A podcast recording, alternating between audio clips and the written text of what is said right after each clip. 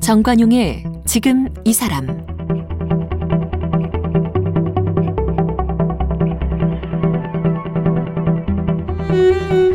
여러분 안녕하십니까 정관용입니다.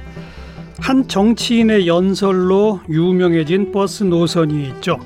서울 구로동에서 출발해서 강남구 개포동까지 가는 6411번. 지금은 세상을 떠난 노회찬 의원이 9년 전 한 연설에서 이 버스의 첫 차 승객인 여성 청소 노동자들의 얘기를 전했죠. 그 뒤로 6411번은 이른바 노회찬 버스가 됐습니다. 노회찬 서거 3주기를 맞아서 그의 삶을 담은 다큐멘터리 노회찬 6411이 제작됐네요. 10월 달에 곧 개봉을 앞두고 있다는데 공동 제작자이신 명필름의 심재명 대표를 만나서 이 다큐멘터리 제작기 이야기를 좀 들어보겠습니다. 심재명 대표는 동덕여자대학교 국어국문학과를 졸업했습니다. 1987년 서울극장 기획실에 입사했습니다. 1992년 명기획을 설립했습니다. 1995년 창립 작품 코르셋을 내놓았습니다. 뚱뚱한 여성을 주인공으로 한 이 영화는 제33회 대종상 영화제와 제17회 청룡 영화상에서 각본상을 받았습니다. 1997년 영화 접속이 흥행에 성공하면서 이름을 알렸습니다. 이후 공동경비구역 JSA, 우리 생애 최고의 순간, 건축학개론, 마당을 나온 암탉, 조용한 가족, 와이키키 브라더스, 바람난 가족, 질투는 나의 힘, I Can Speak, 빛나는 순간 등 26년간 40여 편의 영화를 제작했습니다. 2014년 경기 파주시 파주 출판단지에 명필름 아트센터를 열었습니다. 2018년 한국영화 성평등센터 든든을 설립해 임순례 감독과 공동 대표를 맡고 있습니다. 노회찬 서거 3주기를 맞아 다큐멘터리 노회찬 6411을 공동 제작했습니다.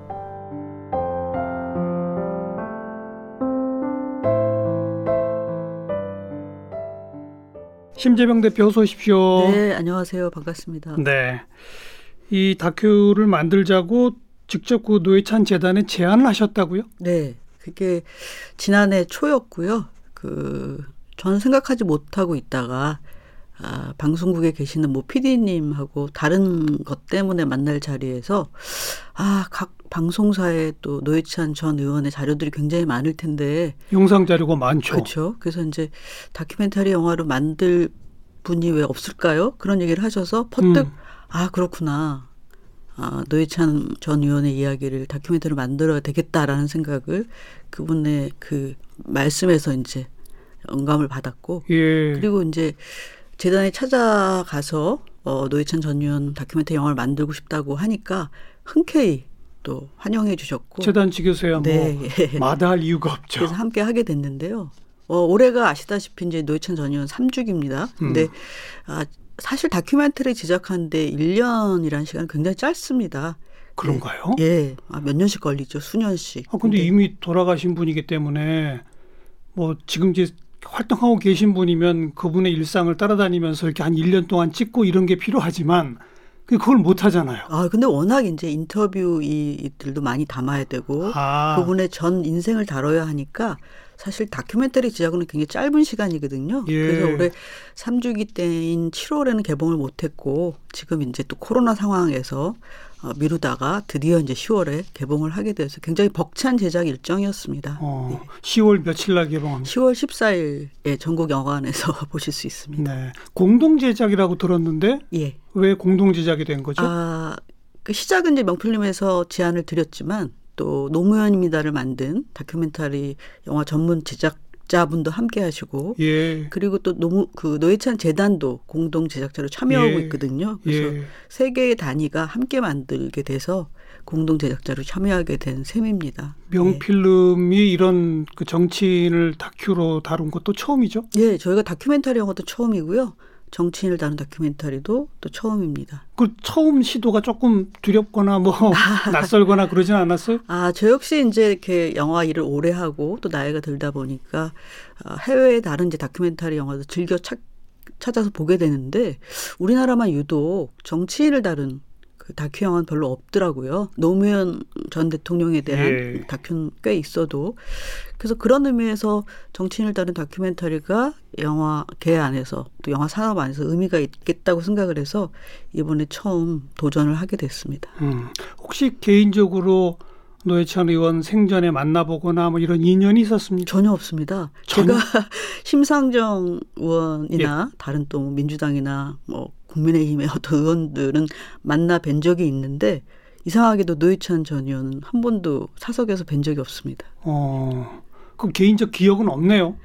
그렇죠. 일상과 개인의 기억은 없는데 워낙 이제 뭐 대중 정치인으로서도 명망이 높았던 분이니까 예 그렇죠. 근데 이제 그분의 어, 행적이나 이런 것들이 어쨌든 심 대표가 보기에도 이건 영화로 충분히 할 만하다. 뭐 이런 생각이 드니까 재단에 찾아가서 제안까지 하지 않았겠어요? 네 그렇죠. 그러니까 그때 판단은 뭐였습니까? 저는 이제 어떤 모든 인간의 죽음은 그 죽음이 짓는 의미가 굉장히 다 다르고 또 다 각별하다고 생각하는데요. 그의 어떤 비극적인 죽음이 또 우리 사회에 던지는 여러 가지 화두나 의미가 있다고 생각을 했고요. 그리고 진보 정치인의 가장 상징적인 인물이자 그 진보 정치 운동을 정말 수십 년 동안 오래 했던 예. 그런 분의 삶이라면 이렇게 한 편의 영화로 담아내는 것이 굉장히 유 의미하지 않을까 그런 생각을 했습니다. 방금 심 대표가 직접 언급한 그 진보 정치. 그러니까 얘기하신 대로 우리나라의 정치인을 다룬 다큐는 거의 없어요. 다만 노무현 전 네. 대통령을 다룬 다큐는 몇 편이 나왔 네. 바 있습니다.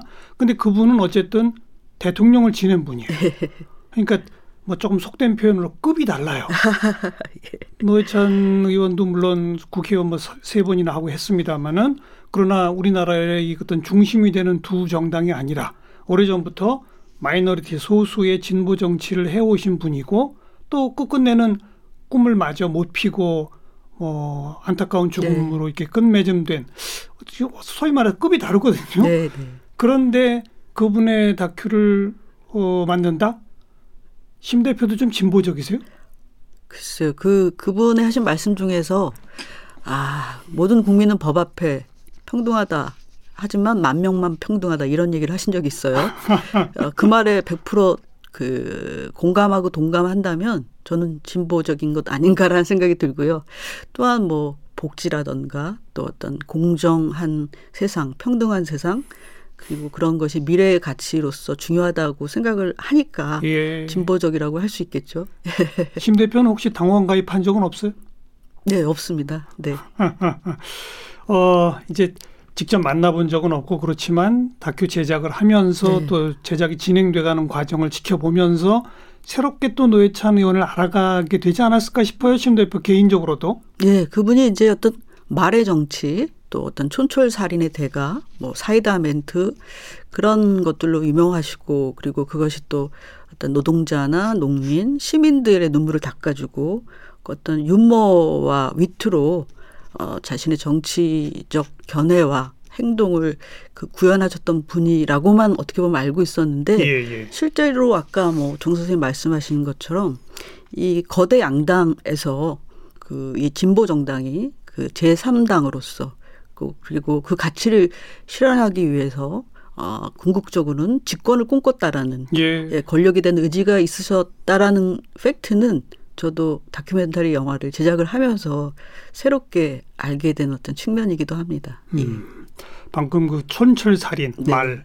그 상징적인 용어 가운데 이제 6411번도 그렇죠. 있습니다만은 네. 그 전에 이 삼겹살을 불, 같은 불판에 50년 동안 구우면 되겠습니까? 이거 네. 불판을 바꿔야 됩니다. 이거 아주 유명한 멘트잖아요. 그죠? 네. 그 멘트가 어디서 나왔는지 아세요? 그 멘트를 어디서 발언하셨다고요? 예. 바- 방송에서 말, 말씀하셨죠. 그 2004년에 그렇죠. 제가 네. 진행하던 맞습니다. 생방송 심야 토론에 그 장면이 영화에도 나옵니다. 아 그래요? 네, 네. 저도 나오나요? 아 나오는 것 같은데요. 제가 지금 갑자기 그래서 많은 이제 자료들을 모으느라고 힘들었는데요. 그러니까 그렇게 말씀하신 것처럼 하나의 단어로 예. 하나의 그 의미나 가치를 아, 명백하게 표현하셨다라는 것이 다른 정치인하고 다른 측면인 것 같아요. 그죠? 음, 예. 음. 그러면서도 또 유머와 위트가 또 한편에 있고 첼로도 연주할 줄 알아요. 예, 그가 뭐 모든 국민이 악기 하나는 연주할 수 있는 그런 사회를 꿈꿨다라는 것 그런 면이 또 좀 남다르셨죠. 네, 그리고 살아있는 진보 정치의 역사였고 그렇죠. 뭐 이런 거. 네. 제목을 6411을 붙이자. 네. 이것도 심 대표가 제안하셨다고요?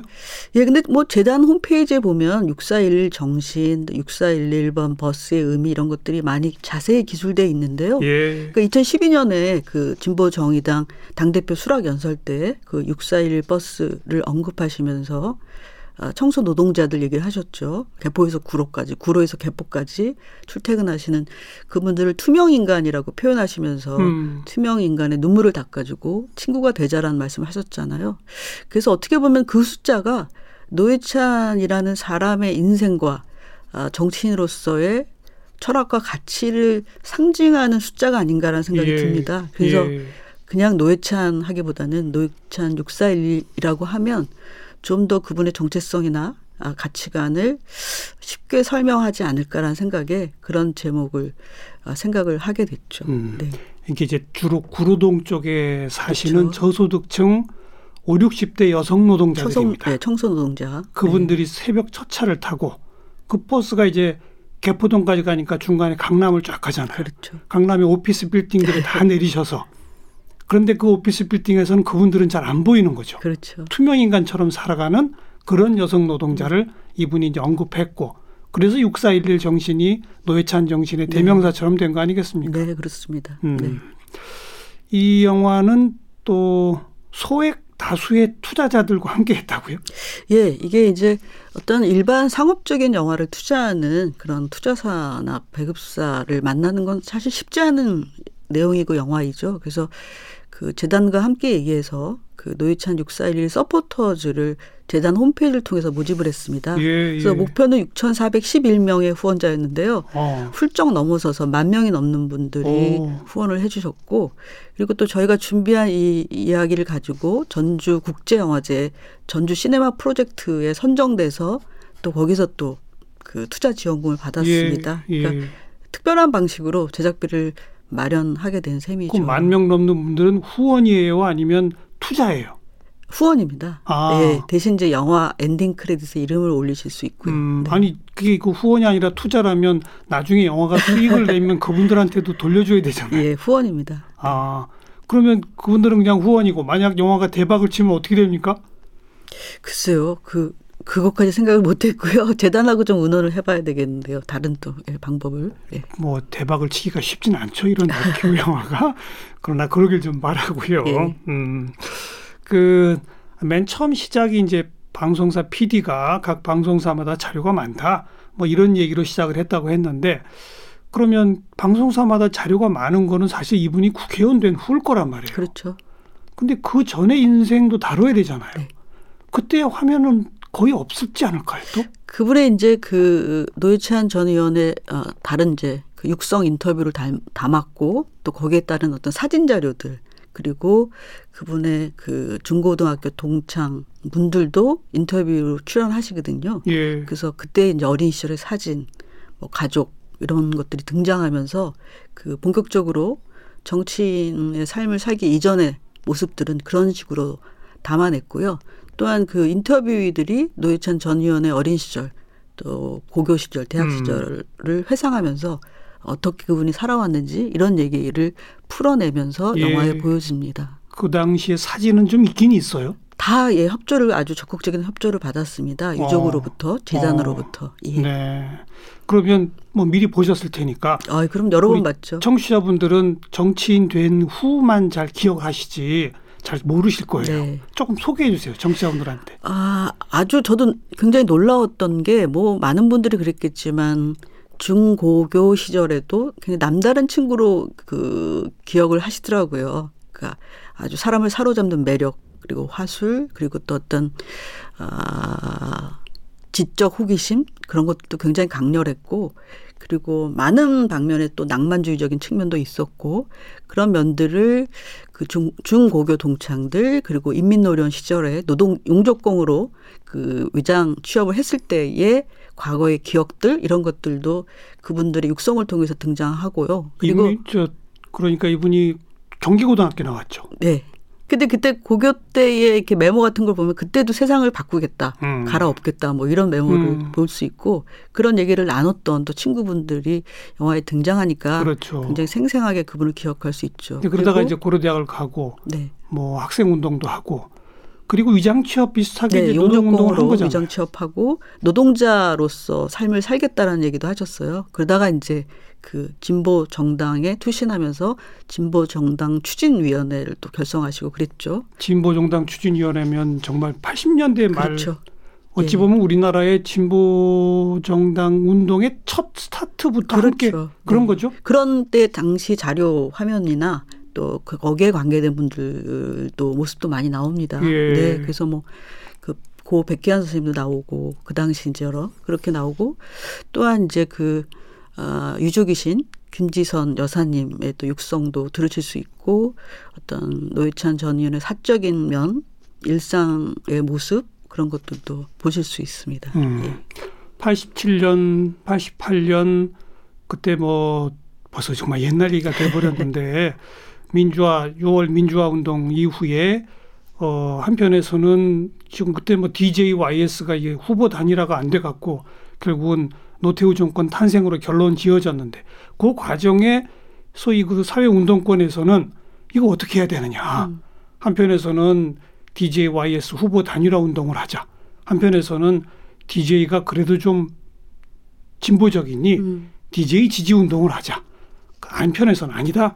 이 민주화 운동 정신, 민주 운동 정신을 담아서 진보 정치가 직접 대선에 도전하자. 뭐 이렇게 좀 판화가 갈렸어요. 그렇죠. 근데 그 중에 일찌감치 진보 정당 운동, 진보 정치 운동 쪽으로 노선을 뚜렷이 했던 거군요. 그렇죠. 그리고 이제 그래서 백기환 선생이 선생님이 독자 진보 쪽에 독자부 나왔고 사퇴하셨죠. 그렇죠. 음. 그리고 이제 그 후에 시간이 흘러서 권영길 대표가 또 대권에 도전했잖아요. 그러다 그 예, 그 다음 대선에 그렇죠. 예. 그런 것들도 이 진보 정치 역사를 훑으면서 영화 속에 그 병렬식으로 등장을 합니다. 음. 예. 그렇게 보면 정말 87, 88 그때부터 시작해서 진보 정당의 역사도 부침이 심했고 노회찬 의원도 처음 국회의원에 된 거는 2004년이거든요. 네, 2004년이죠. 그냥 그 세월이 몇 년입니까, 그게? 그렇죠.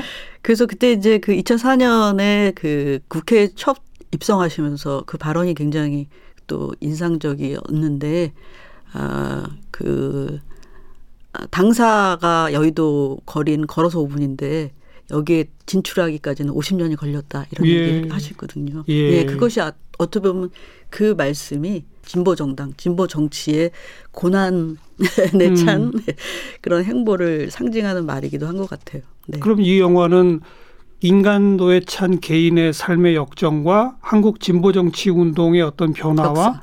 이런 게 뭐 시줄 날줄처럼 이렇게 얽히는 그런 겁니까? 그렇죠. 다큐멘터리 영화의 주인공은 당연히 노회찬 전 의원이고요. 이 주인공을 어떻게 평가하고 바라보느냐의 인터뷰들이 한 38 분이 나옵니다. 그래서 그분들 인터뷰만 200시간 걸려 들었는데요. 어이구. 실제로 이제 영화는 굉장히 적게 들어가 있죠. 그래서 38분의 인터뷰들이 노회찬 의원을 어떻게 그 기억하는가, 음. 또 어떤 사람인가, 그리고 어떻게 같이 살았는가 이런 것도 표현되고 또 한편으로는 subplot으로는 어, 당연히 그 진보 정치의 역사와 변화에 대해서 또 쭉 훑어 내릴 예. 수 있어서 어떻게 보면 아, 진보 정치의 역사를 이 영화 한편으로 또 이렇게 파악할 수 있는 네, 그런 음. 셈이기도 하죠. 네. 38명 인터뷰 중에 아, 이런 게 있나? 노회찬의 재발견이라고 할까? 뭐 그런 알려지지 않은 에피소드라고 할까 음. 그런 것들도 좀 많이 튀어나옵니까?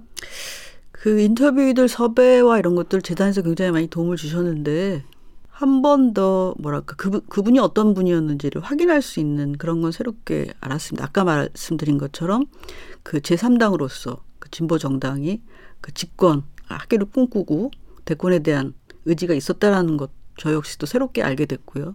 또한 뭐 어떤 김지선 여사하고의 이야기에서 사적 노회찬, 인간 노회찬은 어떤 음. 사람이었는지도 음.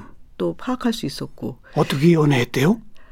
그 인민노련 시절에 음. 노동자 시절에 했고 또 거기 보면 김지선 여사가 아 그 여기 KBS의 아침 프로에 출연 같이 하셔서 아 다시 결혼한다면 아 결혼하지 않겠다 귀- 그렇게 이제 답하셨는데 노회찬 전 의원이 그걸 부정하면서 아 당연히 안 하겠다고 하지만 기어이 나의 설득에 넘어가서 하게 될 것이다라고 부연 설명하면서 또 유머를 날리셨던 장면이 기억이 나는데 그런 다시 거 만나면 결혼 안 하겠다.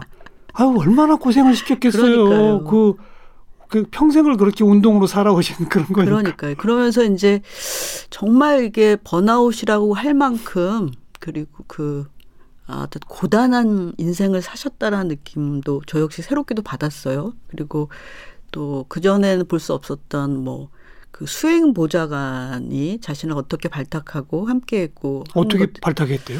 아, 이제 그런 자리에서 노동자 모임 자리에 가셨다가 어. 거기는 이제 그 뭐죠 운전하시는 그 분들 그 모임에 가셨다가 아 그분을 발탁하셔서 함께 했다는 얘기를 하시더라고요. 뭐 그런 분들의 이야기 또 뭐 동창생분들의 이야기 이런 것들은 저도 몰랐던 거를 또 알게 됐죠. 동창생들이 뭐, 뭐 새로운 에피소드 이런 거 없었어요? 그다 아실 텐데 뭐 술을 좋아하고 낭만파였고 아 그랬다라는 것 뭐 그다음에 아 너무나 세상사에 호기심이 많았고 뭐 요리에도 관심이 많았고 뭐 이런 얘기들 새록새록 해주시는 것 보니까 다시 한번 또 이렇게 새삼 그분의 모습을 확인할 수 있었죠. 요리도 직접 했대요? 예, 여- 영화에도 나옵니다. 어. 예, 그래서 뭐 무슨 생선 탕을 끓이는데 뭐 각 지역의 그 노회찬 재단에서 이제 그 노회찬 음식 천국인가 그 책도 발간됐거든요. 맞아요. 그래서 그분이 자주 갔던 단골집 그리고 어떤 각 지역별 음식에 대한 그분의 또 그 아주 깊고 폭넓은 지식 그런 것들을 담은 책도 나왔는데 정말 다방면에 너무나 많은 그 호기심 천재였던 것 같아요. 음.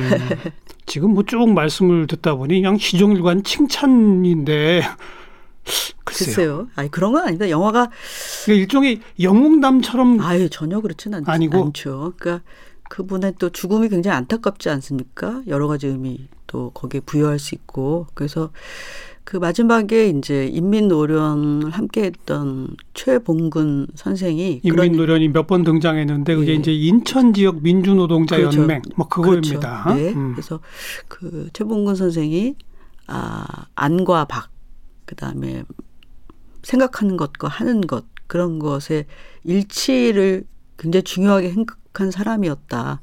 하지만 그 궁극의 불일치한 상황에 스스로 부끄러워서 죽음을 택한 것 아니냐 이런 얘기를 하셨는데 그런 이야기도 이제 영화 속에 마지막에 담기거든요. 그러니까 이 영화가 어떤 분의 죽음을 통해서 무엇을 시- 뭐 말하기 참 굉장히 거꾸로운 표현인데 무슨 무슨 팔이 이런 악플도 뭐 이 영화에 댓글에 달리기도 하는데 그런 건 전혀 아니죠. 그리고 아 굉장히 객관적으로 어 그 분의 삶과 어떤 가치관, 예. 인생 이런 거를 아주 객관적으로 살펴보려고 한 그런 기조를 유지하려고 노력을 했습니다. 음, 뭐 진보 정치의 미래 뭐 이런 것까지 제시하는 그건 또 또 아니겠죠. 그건 아니죠. 근데 이제 어떤 거기 통합진보당의 뭐 문제나 해체 뭐 이런 것들도 장면 속에 나오는데요. 안 나올 수가 없죠. 그렇죠. 그러다 어. 보니까 예 객관적인 시선을 유지할 수밖에 없죠. 그리고 그게 굉장히 중요한 태도라고 생각을 했습니다. 음. 네.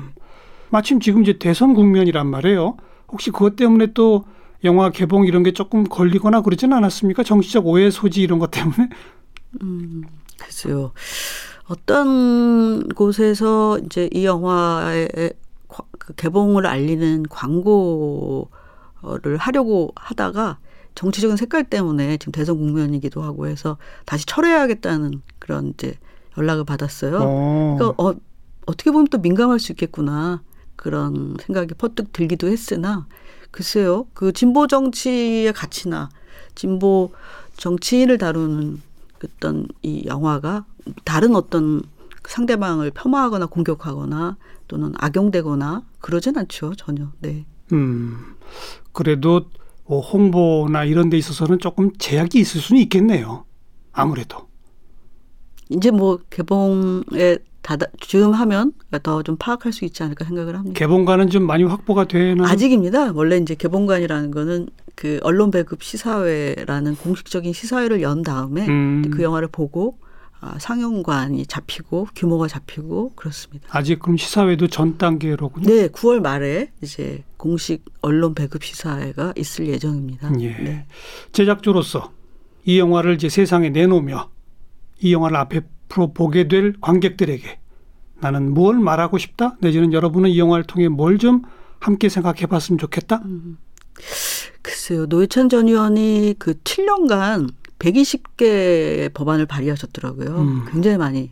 심지어는 그 삼성 엑스파일 사건 때문에 의원직 상실할 지점 그날에도 그 소방 공무원법 개정안을 또 발의하셨어요. 그러니까 아, 정말 치열하게 정치인으로서의 삶을 사셨다라는 것이 그런 숫자로도 증명이 되는 것 같은데 그리고 제가 알고 있기로는 국회의원으로서 처음으로 차별금지법을 발의하신 걸로 알고 있거든요. 예. 네, 그러니까 지금 이 시대 이 세상을 사는 젊은이들에게 그런 어떤 헌법의 이념에 구현되는 모든 정치, 문화, 경제, 사회에서 평등한 사회 그리고 그 차별이 없는 사회 그리고 모두가 기회가 평등하고 공정한 그런 사회를 꿈꿨던 음. 노회찬이라는 사람의 삶은 어떻게 보면 이 시대를 사는 젊은이들이 바라는 그리고 살고 싶어하는 네. 그런 꿈과 그 바로 연결되어 있지 않나라는 그런 생각을 합니다. 음. 그런 면에서 어, 굉장히 의미 있는 또 영화가 되기를 바라고 있습니다. 젊은 세대들일수록 어쩌면 기억이 별로 없을 수 있는데. 잘 모르죠. 정말 모르는 분들이 많고 이번에 이제 이 영화를 제작하면서 그 민한기 감독 이 영화를 연출한 민한기 감독의 조감독들이 20대 여성들이에요. 어. 근데 그분들 인터뷰를 보니까 전혀 잘 몰랐다고 어. 노회찬 전 의원의 삶에 예, 대해서 예. 그렇잖아요. 20대 거의 중반이니까요. 그러면서 새롭게 많은 걸 알게 됐다는 얘기를 하더라고요. 그러니까 음. 어떻게 보면 어, 좋은 의미에서 바람직한 의미에서 학습의 그러네요. 의미도 되지 않을까라는 생각이 젊은 듭니다. 세대들을 위해서도 네, 필요한 어떤 작업이었다. 네. 음, 그런 또 평가들이 앞으로 이어지길 바라고요. 요즘 코로나 때문에 또 영화 만드느라 힘드시죠? 아유 너무 많이 힘들죠. 그전 그, 세계적으로 그 힘든 얘기는 네. 우리 내일 또 마저 만나서 알겠습니다. 이야기 나누도록 하겠습니다. 네. 명필름의 심재명 대표 만나고 있습니다.